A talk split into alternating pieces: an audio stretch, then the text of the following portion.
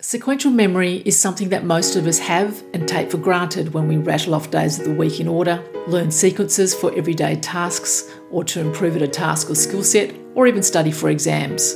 But what happens when you have sequential memory loss? The everyday things that we take for granted no longer apply as you have to find other ways to learn, teach, and function. Aromatic medicine specialist Deby Atterby has had sequential memory loss her whole life.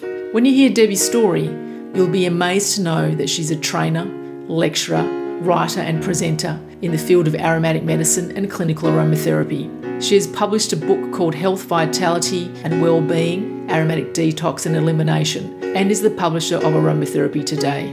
Her passion, determination, and grit to keep going in the aromatherapy industry is astounding. Today, I speak with Deb by phone about how she's managed to achieve all that she's done despite being thrown a curveball from very early in life.